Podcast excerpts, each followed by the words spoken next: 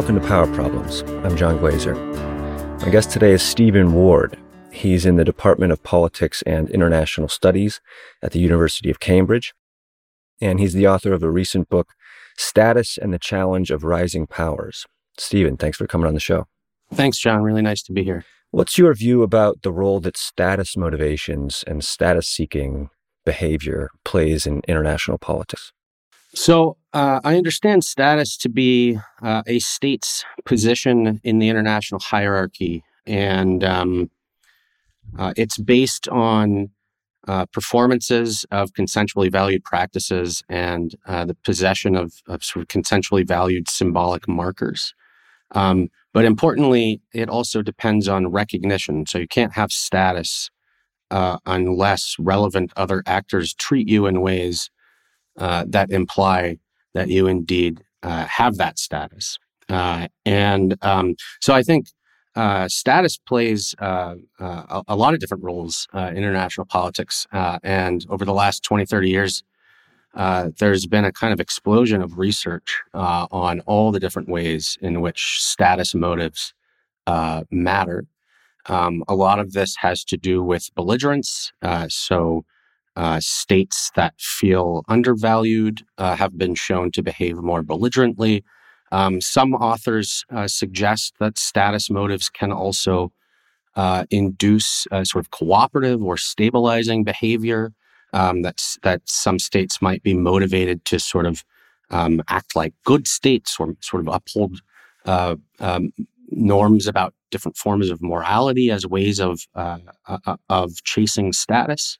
And uh, my own work sort of l- looks at this uh, in a couple of different ways. The book is primarily about um, a very disruptive uh, form of behavior uh, that status concerns uh, can uh, provoke.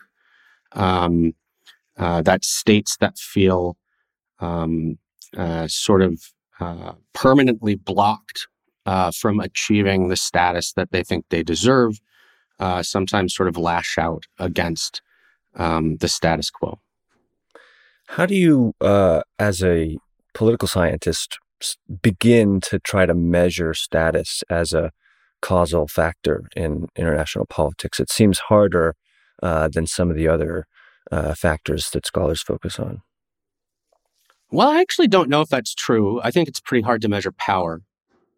Um, uh, I think that uh, status is, is certainly challenging because it is intrinsically uh, sort of in the eyes of the beholder, right? So what we care about is not necessarily how you rank uh, in terms of uh, wealth or military power, but rather uh, how the rest of the world sees you.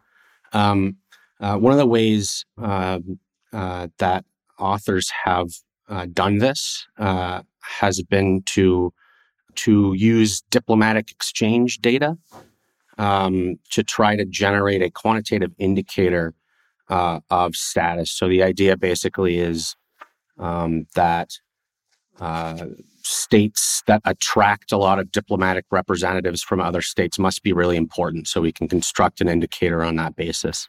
Um, I've always been a little bit skeptical uh, of that, uh, and so in in in a lot of my work. Um, I'm less interested in actually measuring status than I am in recovering uh, evidence related to status motives, perceptions of status.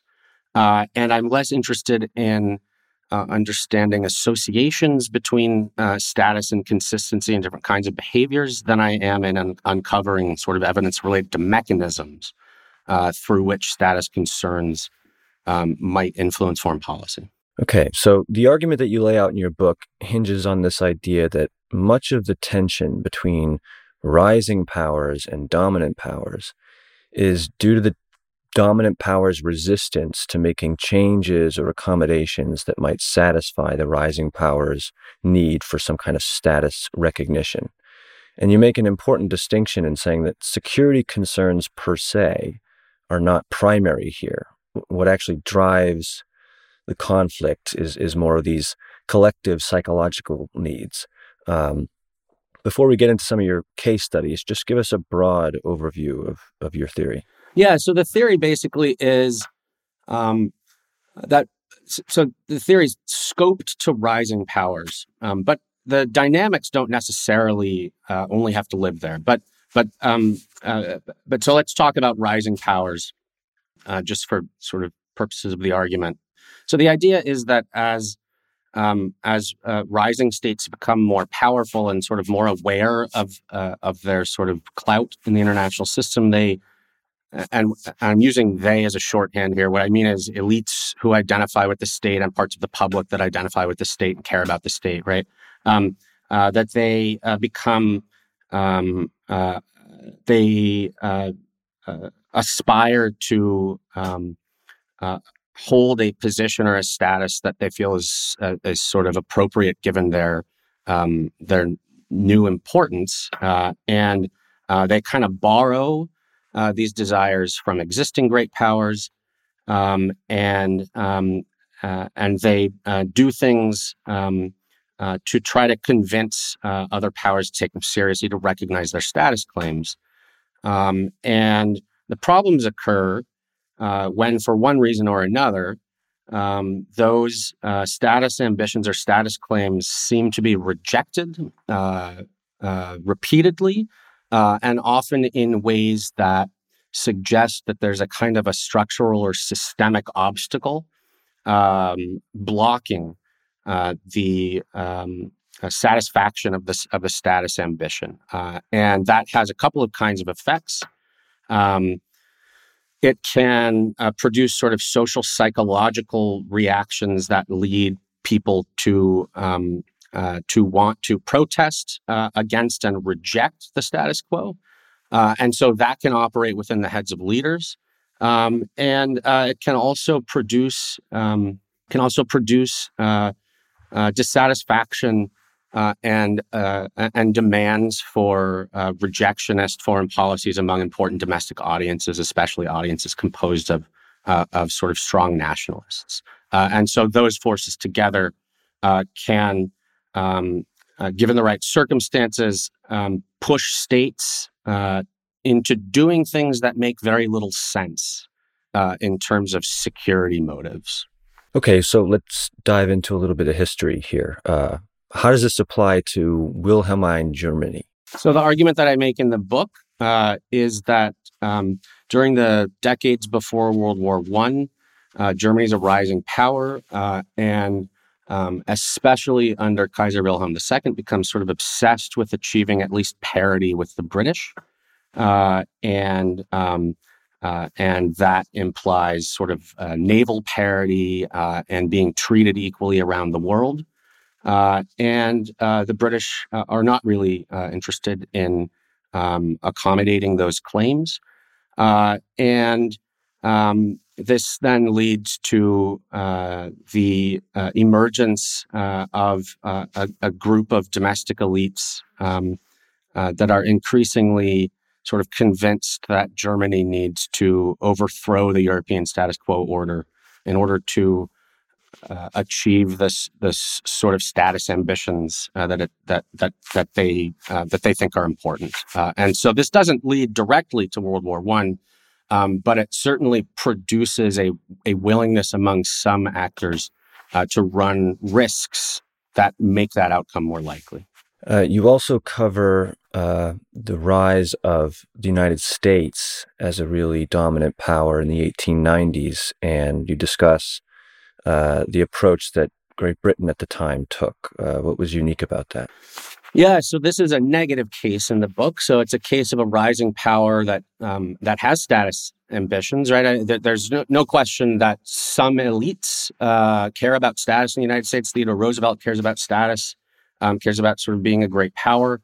Um, uh, not everyone, of course, uh, but there are some influential elites in the United States that care about status. But what's different about this case uh, is that uh, the British end up accommodating the United States. The British end up accommodating American claims uh, to basically a sphere of influence in uh, the Western Hemisphere.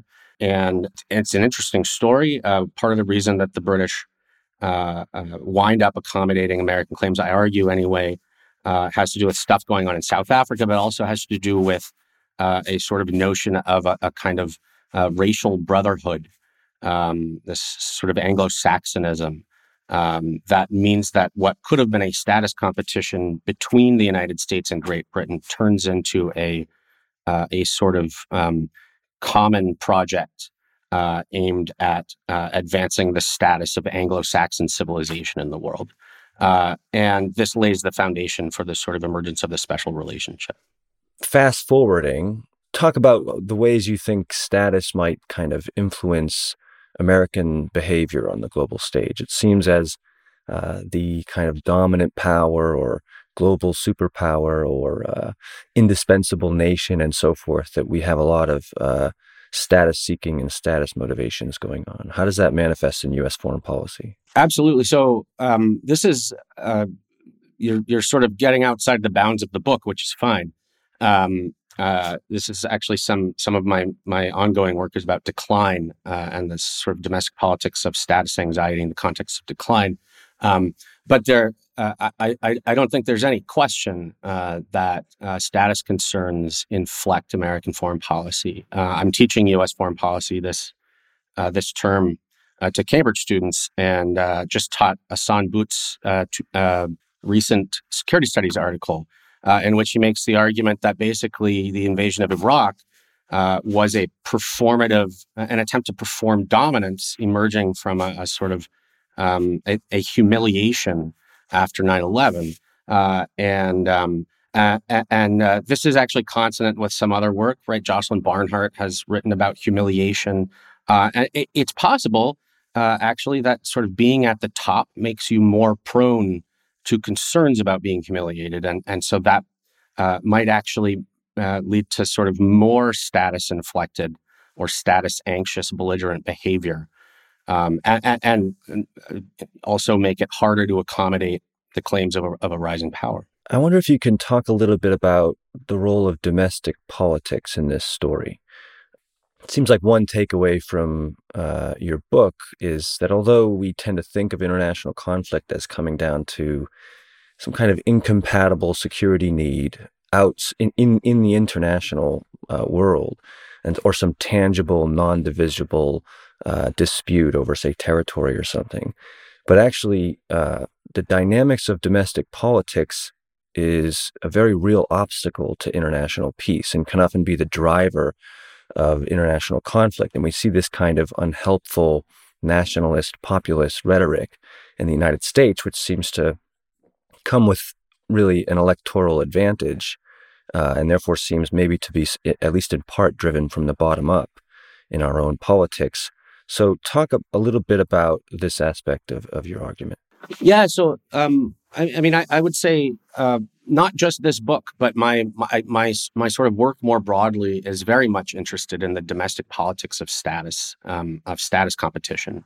Uh, so in the book, I, I argue that actually, um, in, in, a lot of these cases that I look at, um, you've got sort of moderate realisty elites uh, who understand um, the s- sort of strategic incentives that their states have to behave moderately. Um, uh, that's the case in uh, pre-war, pre-World War One uh, Germany. That's the case in Japan uh, uh, before 1931, uh, and that's the case in in interwar Germany too.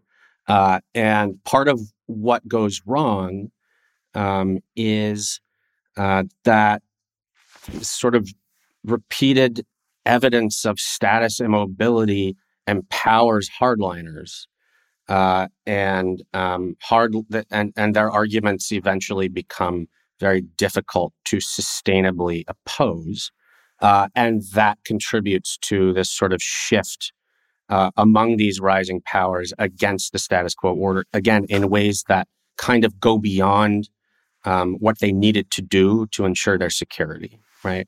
Uh, and I, I, you mentioned the United States, and I, I think um, uh, I'll just I'll just uh, talk a little bit about my my um, uh, ongoing unpublished work, um, uh, which is basically that uh, a very similar process happens when states are experiencing decline. Uh, that anxiety about status, um, partly for reasons related to social psychology, drives people apart drives groups of people apart. Um, some people become very, very committed to restoring the state status. That's these kind of populist nationalists that you're talking about. And some people uh, become uninterested uh, or want to sort of uh, shift resources elsewhere. Uh, and um, uh, this can contribute to domestic conflict, that, which ultimately makes it harder to adjust to decline uh, in ways that might be sensible um, if we were just thinking about security.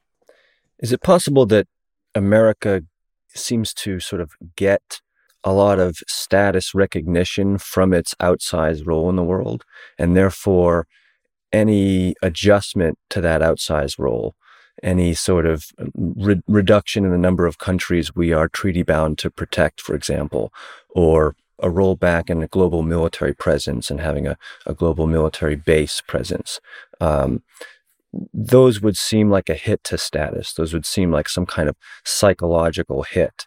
Um, and instead of maintaining those commitments in order to protect our security or even global security, we maintain them in order to kind of protect our self image. Uh, does that make sense? I, I do think that I, I think there's something to that. Um, I, I, I think that um, I think that I would I would uh, not necessarily agree with the notion that the U.S. derives status from its from its for, from its deployments abroad. For instance, um, I think it's pro- it's definitely true that certain elites think that the U.S. derives status from those uh, situations uh, and that that and that that certainly this sort of that's all tied up in the logic of primacy and goes back decades and decades. Uh, and at this point, it's sort of socialized, as sort of Patrick Porter, you know, puts it as a, a, an almost habitual attachment, right? Uh, and so, you know, are they are people consciously thinking about uh, the potential status losses that might come if if you move four thousand troops out of South Korea or not? Uh, maybe, maybe not. Um, but it, I, would also I would also note that uh, uh, Trump. Um, I don't I don't I don't want to talk about Trump much, but I um, but uh, it, it, this is really interesting, right? So you know Trump's uh, skepticism of the maintenance of basically sort of liberal hegemony or primacy is also status based. Um, if you go back and you look at what he's saying, even as early as 1990, he's basically saying that the liberal international order is a, a is for suckers, right? The U.S. is just getting sort of uh, uh, it, it is just getting um, uh, uh, made a fool of uh, by its allies because it's not it's not squeezing enough out of them uh, in exchange for providing them protection. Um, and that's fundamentally a, a status argument. It's a very different kind of status argument. Um, let's uh, let's talk a little bit about China. Um, how do you think status-seeking behavior is operating in the U.S.-China relationship? So, I mean, I should preface this by saying that I'm not a China expert. I don't I don't uh, study Chinese foreign policy, but um, I don't think there's much question that China is status sensitive and has um, uh, aspirations to status parity, at least with the United States, um, and uh, that that is probably not compatible with the maintenance of uh, American dominance in East Asia. Um, so basically, uh, I think the argument that China wants a sphere of influence. They don't put it like that. They would, they would, uh, you know, Chinese leadership would expressly say they don't want a sphere of influence. Um, but I think it's pretty compelling that they, what they're what they're sort of uh, uh, interested in is effectively a sphere of influence. Uh, that spheres of influence are typically seen as privileges that attach to great powers, so they're status inflected, um, and that that's fundamentally incompatible with the role that the United States has played um, since since the end of World War II. Uh, and it doesn't seem to be a role that the that American leaders are are sort of willing to give up. And it, as you mentioned, maybe that has to do with status right? Um, maybe part of the reason um, uh, that um, uh, that American leaders uh, are, are, sort of talking in ways that suggest that they want to move away from the, the, sort of great power sphere of influence model is precisely because the whole world is an American sphere of influence, and why would we want to change that? Um, uh, and and I think that this this uh, complicates things. Um, so I, I, I, think that, uh, for instance, um, uh, you know, t- t- Taiwan is back in the news, and um, um, Charlie Glaser a couple years ago wrote this really interesting article suggesting that um, the U.S. could improve relations with China by negotiating some kind of a, a deal where uh, Taiwan is uh, is uh, unified, uh, uh, becomes a part of the People's Republic in exchange for um, the Chinese recognizing the legitimacy of the United States military presence offshore. Uh, and that strikes me as you know as as bad as that would be for the for Taiwan, uh, also as basically unrealistic because it doesn't give enough credit. Uh, it doesn't uh, attend uh, seriously enough uh, to Chinese status ambitions. Right. Part of the problem in interwar Germany was um, that the sort of negotiations over the end of reparations and the end of the occupation of the Rhineland. Um, uh, were represented uh, on the German right as sort of Germany being made to purchase what it thought belonged to it by right. Uh, and this strikes me as a similar situation. Um, I, I, would just also note that status conflicts also complicate efforts to deal with climate change. Um, that there's a sense in which China is being asked uh, to perform as a responsible great power without being given the rights, uh, uh, uh, the rights and privileges of a great power, at least as that's been understood for a couple hundred years. How do you draw the line between whether or not China just wants to be sort of a member of the great powers club and obtain the, the status that's that that, that is uh, associated with, uh, or that it seeks more substantive alterations to the existing order? Yeah, I mean that's a really hard question, and and I think probably the the only answer that I can give you is that we have to wait until uh, uh, we have to wait until history has taken its course, and then we can write a, a fuller analysis. Um, but this is one of the one of the challenges that I, I, I you know I remember going back and forth with my dissertation advisor on. You know, well, if you could write a dissertation telling us exactly when um, a kind of uh, moderate revisionist has turned into an extreme revisionist, that would be wonderful. And I just think that that's difficult to do in real time. There are certain things that I would look for. I mean, I think that if China, um, well, interestingly, if China started to do some of the things that the United States was doing under Trump, um, that would be an, that would be a red flag, right? So if China starts sort of making noise about withdrawing from in, international institutions, um, I think that would be the kind of thing that would get my attention. Some say that, you know, the international system as it's been set up and as China has been welcomed into it over the years is greatly beneficial to China. And so they might not want to make substantial changes in, in, for the sake of their status. And if it's the case that the United States can make accommodations that are kind of kind of surface level and not a huge cost to US national security or global security, does it make sense to at least try uh, those um, accommodationist routes to see if it satisfies China or um, quiets, uh, sort of lowers the temperature? I, yeah, I, I suppose. I mean, I, I, I guess that we. I, I feel like uh, this is kind of what engagement was about. Um, this sort of combination of you know the idea that we we, want to hedge by sort of getting ready to contain China while also engaging them and trying to integrate them within the liberal order. I guess I have, I'll, I'll say two things. Uh, one is um, that I think that the standard by which we assess whether that works has been uh, flawed. Um, so in the 2017 NSS, the National Security Strategy that was published by the Trump administration at the end of 2017, they say engagement has failed or engagement has failed because China hasn't become a liberal democracy. Um, I think that's the wrong standard. The standard is wh- whether China is a normal great power, right? Um, whether it's kind of behaving like a responsible great power doesn't mean it has to be a liberal democracy. So I, I think that's a problem. Um, the other thing that I'll say is I, I just think that uh, if we're serious about accommodating Chinese status claims, it's very likely to be more costly than inviting the, Chinese leaders to high level summits or exceeding in their desire to host the Olympics or things like that. I, I mean, th- these are these are, as you say, sort of surface level um, uh, issues, and they and they don't really cut to the heart of what distinguishes a great power or a superpower from a state that's not.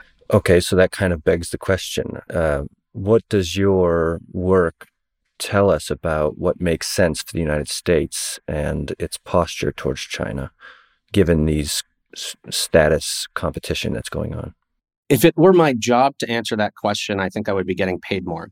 So what I'll what I'll say is this: uh, the middle path, uh, the the, the sort of middle path routes that, um, that uh, avoid the hard decisions are are I think the ones that are unlikely to work. So um, I think that um, uh, there is uh, there there are reasonable people who can argue either uh, that the U.S. needs to con- seriously contain China, um, defend uh, its allies in East Asia. These are its more, most important, longest standing allies.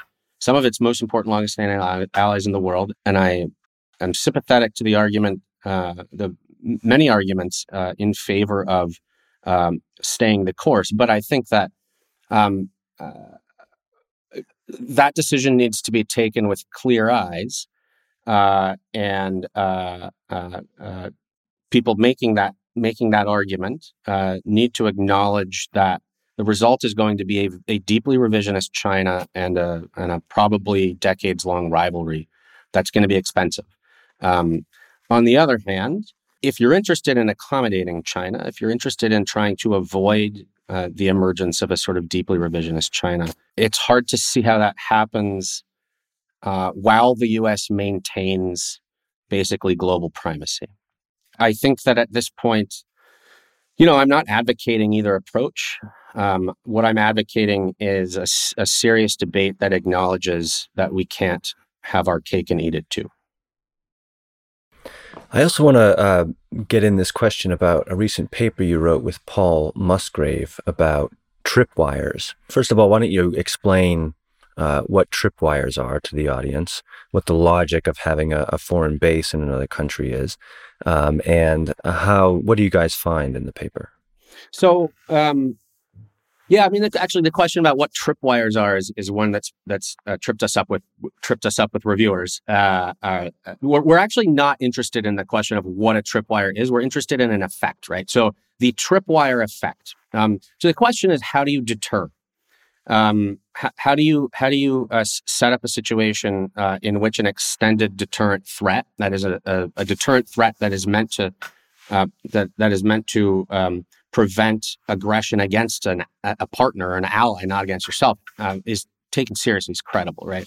And so, uh, one way of doing this, um, uh, at least since the early part of the Cold War, has been to position troops uh, inside that partner or, or near that partner's territory. Um, and uh, often these are not large numbers of troops. Um, theoretically, uh, one might um, one might uh, achieve a deterrent effect by um, positioning enough troops to materially change the balance of capabilities. But often that's not what we're doing. Uh, often what we're doing is setting up something that has been described by Thomas Schelling and others as a tripwire. So basically, the idea is a thousand, couple thousand troops.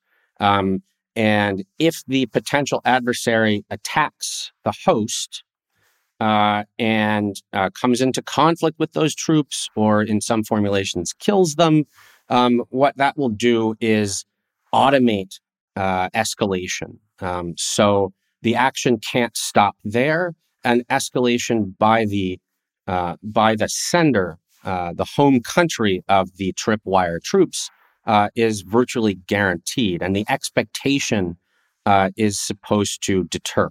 The ex- expectation of escalation is supposed to deter. Uh, and um, people are not always clear about how exactly this works. Um, y- your own uh, writing, uh, among others, has been some that, that is unusually clear about this. Um, uh, and what Paul and I are interested in is this sort of domestic political mechanism. So uh, the idea is that even if you have a leader uh, that uh, him or herself might be reluctant to escalate uh, after an attack on a tripwire. Um, the reason that this is especially credible is because domestic political audiences um, are likely to demand escalation uh, in response to an attack on a tripwire. And this is simultaneously cited as support for um, the uh, functioning of tripwires by their proponents. Uh, and also uh, uh, by uh, critics, it's cited as a source of unintended escalation, basically get drawn into wars that you have no business being in because domestic audiences um, demand escalation when these forward deployed troops get attacked. Uh, and so uh, a couple years ago, um, Paul and I just sort of realized that we didn't really know anything about whether this worked. Obviously, it's a hard thing to study. Uh, it's very much like audience costs, where um, if the theory works, you don't expect to see a lot of attacks on tripwires. So we wouldn't expect necessarily to, to be able to observe actual reactions uh, to attacks on forward deployed troops. Um, so what we decided to do was um, to field a, a, number of survey experiments um, where we described kind of hypothetical situations where the United States had troops deployed overseas, and then uh, describe attacks uh, against these uh, these uh, host countries, uh, and then vary whether or not uh, casualties were experienced, whether not, and the number. So what we found was that while there's a small effect um, associated with uh, casualties resulting from attacks on tripwires. Um, it's uh, it's uh, surprisingly weak. We think um, it's uh, not large enough um, uh, to sort of shift opinion from um, balance or majority against to majority in favor. Uh, uh, we don't think, uh, and it also only arises when relatively large numbers of casualties uh, occur.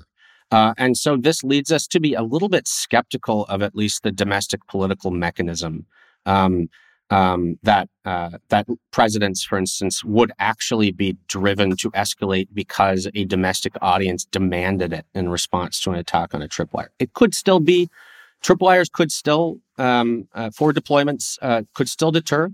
Uh, and um, it, it could also still be that uh, uh, presidents believe uh, that domestic audiences would demand escalation in response to an attack on a tripwire.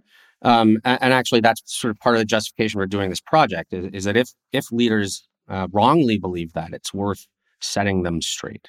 So I remember a few years ago, there were several uh, U.S. soldiers who were killed in, I think, Niger.